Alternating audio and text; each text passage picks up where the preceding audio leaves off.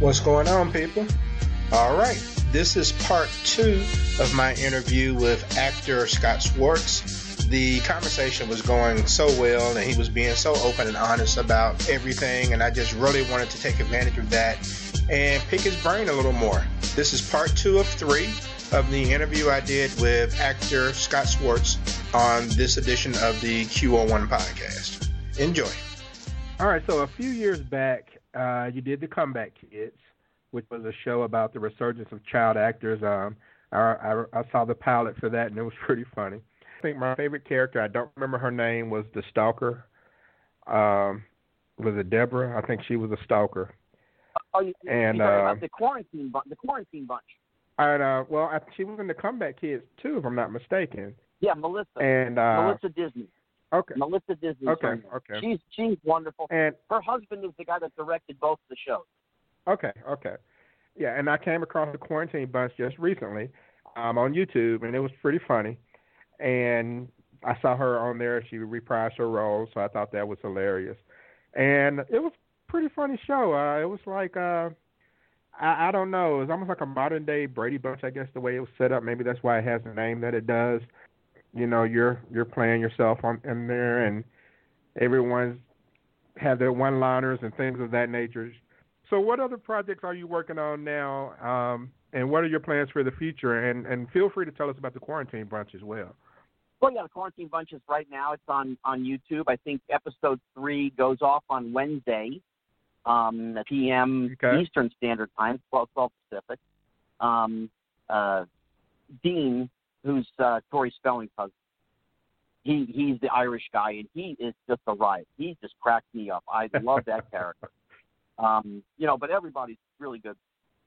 Jeremy Miller and, and Danny Paro and uh, Keith Coogan, Melissa, you know, Judy Norton. We we all had a fun fun time because, of course, we're quarantined. You kind of stay home, and so this this thing kind of just right. came up.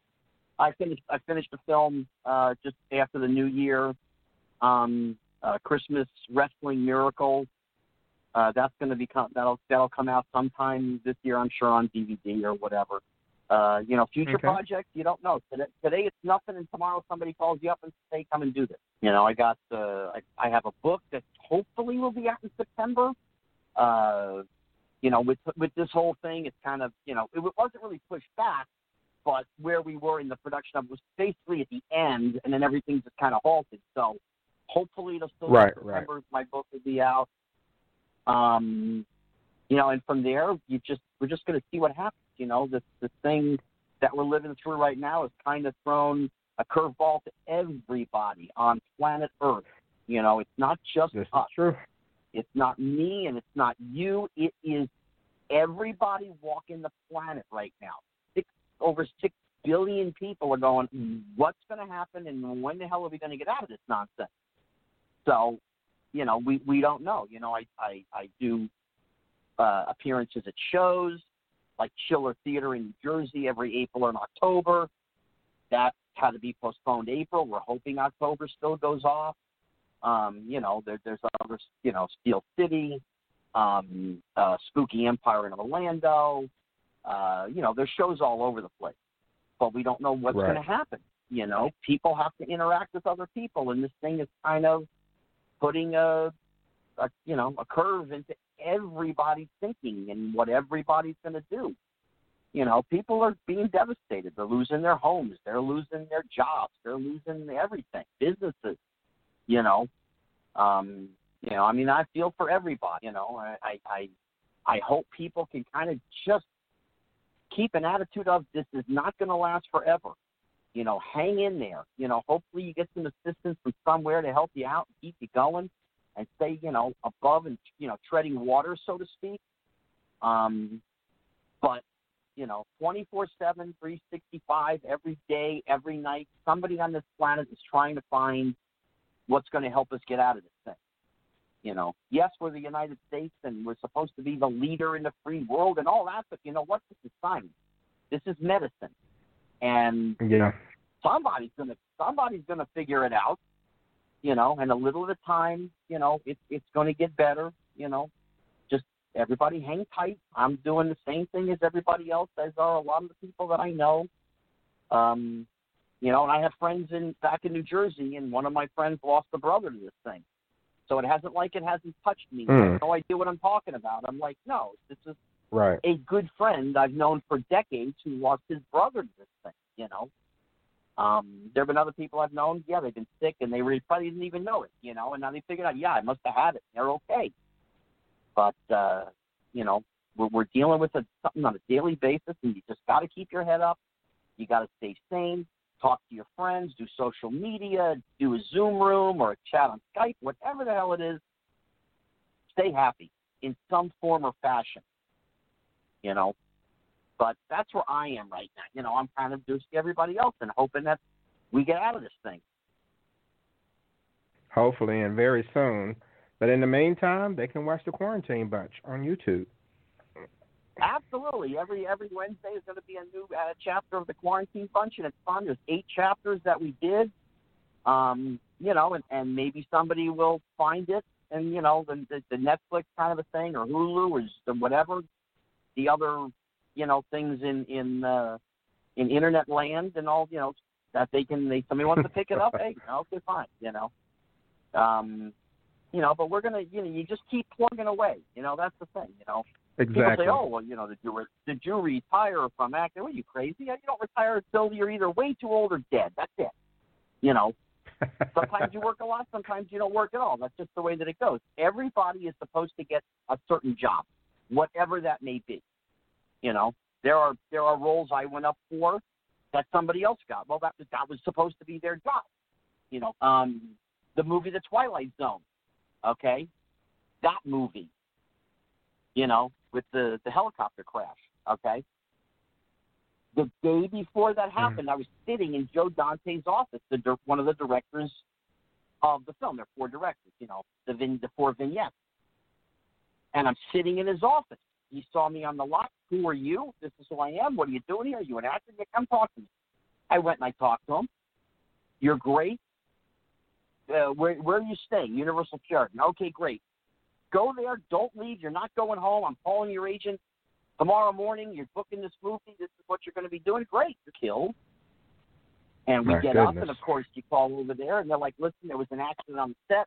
Production's been shut down. Go home. When we start up, we'll try and we'll see if we can give you a call, and we'll make it all work." Well, then of course it was six months later. They just wanted to get it finished, get it done. They hired another kid. He did the job. You know what that means? I was not supposed to have that job for whatever reason. right. You know, am I am I jealous of that kid? No, I'm not. Hey, got a movie. That's a good thing. Am I sad I didn't get it? Well, of course. Otherwise, I'm not human. You know, but yeah, I would have loved to have been in that film had the situation not happened. With the situation happening, would I still would have wanted to been in the film? Well, of course. Was it meant to be? I believe in fate, destiny. Everything happens for a reason. That's what I believe in. Wasn't wasn't supposed to be me. Well, one thing for sure we can say that every Christmas is definitely you every single year, and Mm. that's something you I Mm. know that you are immensely proud of. I'm listen, I'm So. proud of it. I'm happy for it. And you know, people think you do a movie and you're rich and all that kind of stuff. No, I work seven days a week. I love to see a residual check in the mail. You know, it makes my day. It's like, hey, it's it's something to go in to help me pay my electric bill, my cable, Right. whatever. You know, and I don't, and that doesn't always cover that every month. You know, It's- so you know, big money did not come in in the 80s in movies. Television, if you were a big kid, like you mentioned Gary Coleman, he was making big money. Todd Bridges made great money.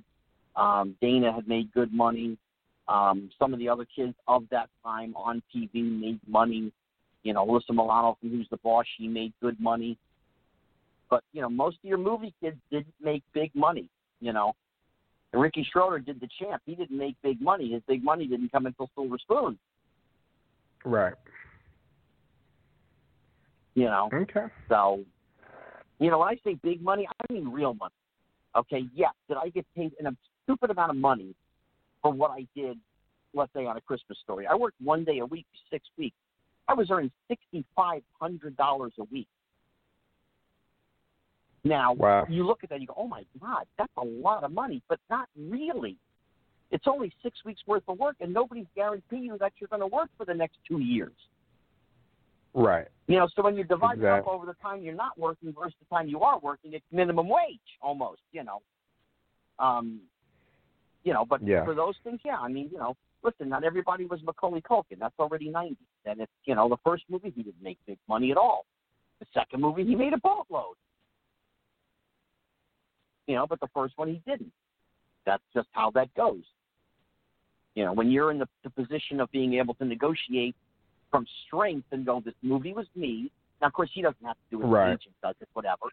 You know, my client is the star of your film. Now, how much are you going to pay him? The last one just made three hundred million dollars in 1992 or whatever it was. They're going to open up the vault. They're going to pay whatever it takes because they understand they got another 250 million that's coming in. Video back then it's VHS, you know, and it wasn't cheap. You wanted to buy new movies back then; it's forty dollars a copy for a new movie Yeah. and they're selling millions of copies on on VHS. You know, so things have totally changed from from then and now. You know, but listen, there's no regret, none. I can say, without even thinking about it, really. I was extremely blessed, extremely lucky to do the things that I did, be put in the position of working with icons Gleason, Pryor, Donner, Ray Stark, Liza Minnelli, Robert Klein, doing commercials with Sugar Ray Leonard, did Broadway with Diane Weiss and John Glover, and and you know Tom Moore, the director, uh, you know uh, Ron Maxwell on Kidco, and the guy that was my dad, his name was Charlie Hallahan, name you would not know, but he's the guy in the movie The Thing with Kurt Russell. He's the one whose head comes off the table and grows the leg, runs away. You know, Oh wow. that was my dad. It was like I worked with great people. They showed me a tremendous amount of kindness and respect because I was a professional. I brought it every day. I showed up to work prepared and took care of what needed to be taken care of. I was extremely lucky and blessed, and I knock on wood and say thank you for the life that was there and the life that gave me and the friendships that I've made because of those things. You know, there is not there is not a person under 35, maybe 30 who doesn't know who Richard Pryor is. And people come Right. up to me all the time. And I don't care who it is. There are people in show business who have come up to me and say, You got to tell me about him. Oh, my God, I love this guy. Blah, blah, blah. Yeah, okay. You know, uh, and there's there's comedians that are still out there that are, you know, 40-ish and they didn't get to meet him or work with him and they're like, you got to tell me about him. Oh my God, oh my God, the influence he had on so many. And you know, being friends with him again. I mean, I went to his home when he was sick, and I saw him three and a half months the last time before he passed away. I would have seen him more, but I was on the road doing my own stuff. Um, Right. I was friends with him all the way, he was the best teacher anybody could have ever had, and just an incredible human being. You know, I think that's great. what else do you want to know, And brother? so- what else do you want to know? We're on a roll. well, where where can everyone find you and, and follow you these days online? you know, you know what? I'm gonna be 52 years old, man. I am very old school. I still have an AOL email address. I do oh have Oh a Facebook God. page. I I do have a Facebook page. I started it strictly for friends and family, and then a few people from shows hit me up to become friends, and then a few more people hit me up, and the next thing I know, I got three thousand two hundred friends. You know, so I am on Facebook. You know, that's really all I do. I do have an Instagram account, but I really don't use it very often. Uh, you know, if I need to when the book is coming out, then I'll start using it most likely because they'll want me to do more social media. I, I believe I have a. Twitter account, but if but if you ask me my password and put a gun to my head to get it, I wouldn't know it. well, let me ask you this really quick: Does the book have a title already, or is it still a working title? Uh, the title of the book should be uh, "Whatever happens to Me." Okay. So it's kind of you know I was here and now I'm here and whatever happened you know how did how did this go on? That's that's that's just what it is. You know it's uh it's an up and down book. You know, I mean, it's autobi- it, It's not an autobiography. Somebody ghost wrote it for me, but it's it's an all over the place book. It's the who's, the when, the what, the how comes, you know, all of it. There's stories about baseball players, basketball players, you know, Muhammad Ali and then Sugar Ray Leonard, Mike Jordan, Barry Bonds, who I'm still very close friends with after over, you know, 32 years now.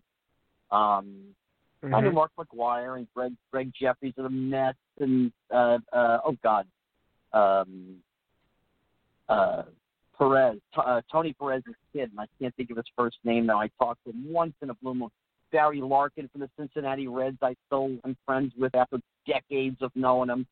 But these stories are in the book, and then there's stories about the adult cinema time and all that stuff. Um, you know, I, I say it's the good, the great, the bad, and the ugly. I don't mix words. I name the names. I say it the way it is and what happened and who I like and who I don't like and the reason why. And there's not a lot of people I don't like. You know, I'm a I'm a fairly, you know, happy-go-lucky person and I'm a pretty friendly person. Um, you know, you're not friends with people for 30 something years unless you're a fairly decent bloke, as they say in Australia. Uh, then there are people I don't like and I don't care for because they're not good people. You know, that's just the way that that is. My friendship with Corey Haim is in the book. I was friends with Corey almost 25 years. You know, he was a little brother to me. You know, and and since the day he passed, I've not been able to watch thing he's been in. Nothing. I can't watch it. It hurts too much. You know, I saw him mm. two weeks before he passed, and then he passed, and then I was there the day after, or the day of, and the day the next day. You know, um, I had nothing but love for that kid. Got nothing but love for his mother. Got nothing but love for his father, his sister, his family. They're good people. Corey Haim was one of the nicest kids you'd ever want to meet. Very transparent, very open. You know, uh, love the guy. You know, then you know there are people that I don't like that you know I met along the way. You know, some of which I don't have time things to go there. You can just go online and you can find it. I, I wanted this to be done so that people could see the good, the great, the bad, the ugly. And it's a roller coaster. And if at the end you feel sorry for me, then I did something wrong. I want people to be educated, inspired, and go, wow, this is a hell of a ride this guy was on. Because that's the way I feel. It's been a hell of a ride. And and I feel blessed and, and the friends that I've made and the people that, you know, I talk to. Uh, you know, there are times when I sort of catch myself, you know, if I've spoken to somebody or whatever, and I go, oh my God, so and so just called me. Why did they call me? But then I'm thinking, but I've been friends with that person for 10 years or 15 years, 20 years, or whatever it is. And it still hits me because then I turn on the television and one of their shows are on TV or they're playing in the game or whatever. They're in a TV commercial. And I laugh. You know, last night I was actually sitting in this exact spot where I'm, where I'm talking to you, and on my TV in my living room was the Honeymooners. And I, and I heard it, and I looked inside, huh. and there he is. There's Jackie Gleason on the television. And at first, I'm going, man, I loved this show growing up. And then the second thought is, my God, he was your, I was his son. I got to play his son for four months and remain friendly with him. I saw him about a year before he passed away, and he was just wonderful and sweet to me.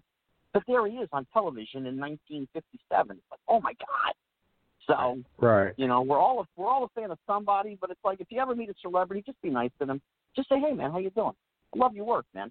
You know, but if you say hello, how you doing? Nice to meet you. Don't be a fanatic. Don't be a lunatic. Just say how you doing. It's a pleasure to meet you. That's a big fan. And they're gonna say, oh, thank you. You don't have to go into every movie they ever did or every show they ever did. You know, you, you just you, you appreciate their work and you respect it. One of the guys that handles this almost better than anybody that I've ever seen is I've known Hulk since September of '85. We're talking a lot of years, okay? And we've been, you know, we've gone to dinners together different times, you know, mostly back then.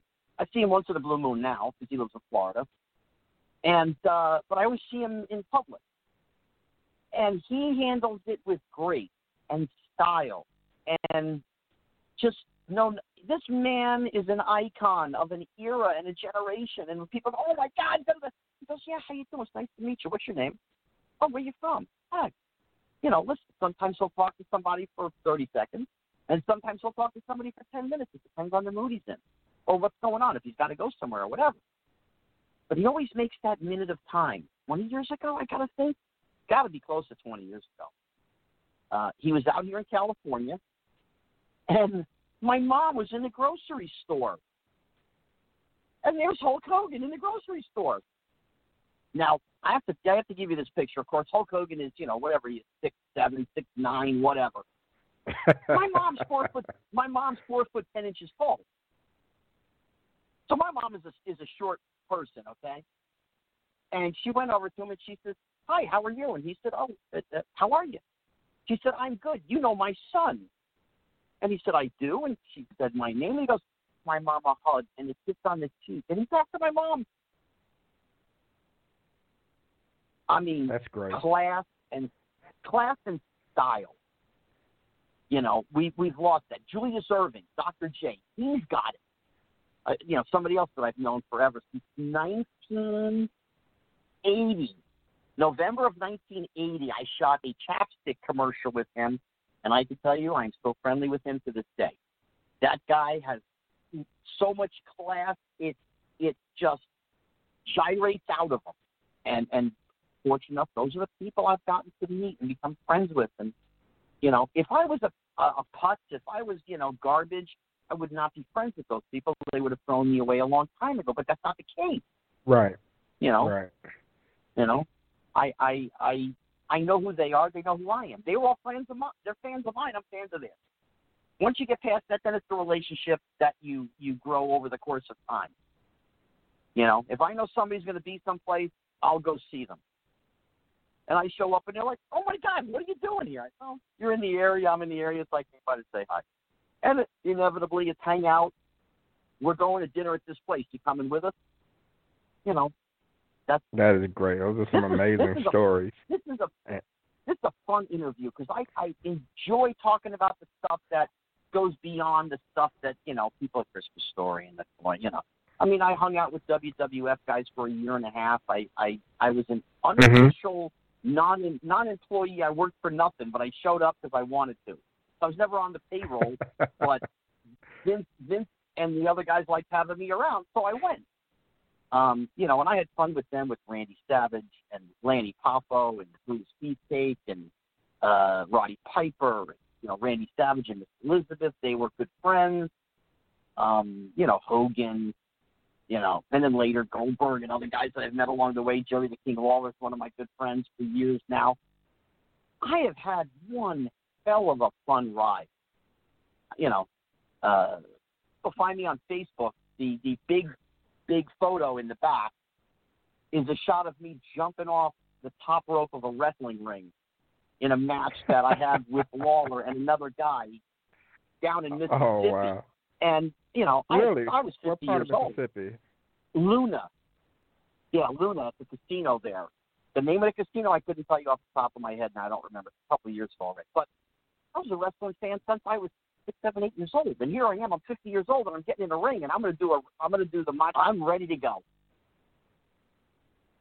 You know, this is this is bucket list stuff. Yeah, I'm 50 years old. What the hell am I doing? I could hurt myself. No, I know better than that. I know how to do it. I'm not going to hurt myself. Let's go. Okay, I'm going to do it, and I did it. You know. Uh, 2014, uh, a friend of mine works in Denver at the stadium there, and he, I, he brings me to a Nuggets game, and he had set it up for me to be, you know, the celebrity for the night to shoot the half court shot with the mascot. And yeah, I threw a couple of balls, and we both missed whatever. But I hit a half court sky hook to Denver Arena. You can find it on you can find it on YouTube. If you just type in Rocky a Christmas story, it'll come up. And I hit I mean I hit a half court shot at an NBA basketball game. How many people can say that? Exactly. You know, the ride has been amazing. Years ago. I mean this is kind of an off story, but I mean years ago I was a kid and I was running a spring training to go see my friends and whatever. I'm going from New Jersey or California, wherever and I go to Florida, I go to Arizona. And my father said to me, Listen, you know, you just went there for three weeks. And I said, Uh huh. He's like, Dude, you card, you got to pay a bill. I said, Wait a minute. I said, The the, the Pontiac Grand Am I, I rented was a hundred bucks a week. You know, when I'm in Florida, I stayed with Cecil Fielder, Eric Davis, you know, the, my friends down there. When I was in in uh, Scottsdale, when I was in Arizona, I'm staying with Barry Bonds at his place for a week or two, whatever it was. I go go there and do that. And he was sort of upset at me that I had done this because there's, you know, four five hundred bucks and whatever. And I'm like, but Dad, I'm staying with you. That, that doesn't matter, you know. This and that. And then I thought about and I and I said to him, let me ask you a question. I said, if you were given the opportunity, how much money would you have paid to play with your favorite baseball player, Mickey Mantle? And my father said, Well, I didn't have any money. I said, That's not what I asked you. I said, How much would you have paid? He said, Every dollar in my pocket. I said, Right. I said, I didn't do that. I spent a hundred bucks a week for a car and I'm staying at Barry Bonds' house. And I'm staying at Cecil Fielder's townhouse and I'm staying with Eric Davis and I'm staying with this one. Nothing. People pay twenty thousand, thirty thousand dollars to play around the golf with them. I'm there for two weeks. I spent a hundred bucks on a car. Oh, wow. I'm like, really? You see where I'm going? you see where I'm going? He's like, yeah. He says, okay, I got to give it to you. you. You're right. In this case, you happen to be right. I said, thank you. Never said another word after that. You know, and I did it for years. You know, hanging out with the Mets guys and hanging out with other guys that I met and knew along the way, and you know, I've been I've been totally blessed to just have fun ride. You know, I hope I'm here a whole hell of a lot longer. So does my sort of girlfriend. You know, right now. You know, but Mhm. every day is a new day. Tomorrow's not a given. Today we're here. Tomorrow we might not be here. Enjoy every day of this ride. That's what life is. It's a roller coaster. There's ups and there's downs. Just enjoy the ride. You know, if you got kids, enjoy your kids. You know, you got families, enjoy it. Whatever it is. Mhm. You know, I mean, I've seen a lot of a lot of the people that I work with or that I've known throughout the years have passed on. They're they're gone. You know, Gleason is gone. Pryor's gone. Uh, Wilfred Hyde Wright, White, who was the butler in the toy, is gone. Ray Stark is gone. The producer. You know, my dad from the from Kidco, Charlie Hallahan, he's gone. Um, you know, Bob Clark from Christmas Story, the director, he's gone. Ian Mhm. Shepherd, the writer, he's gone.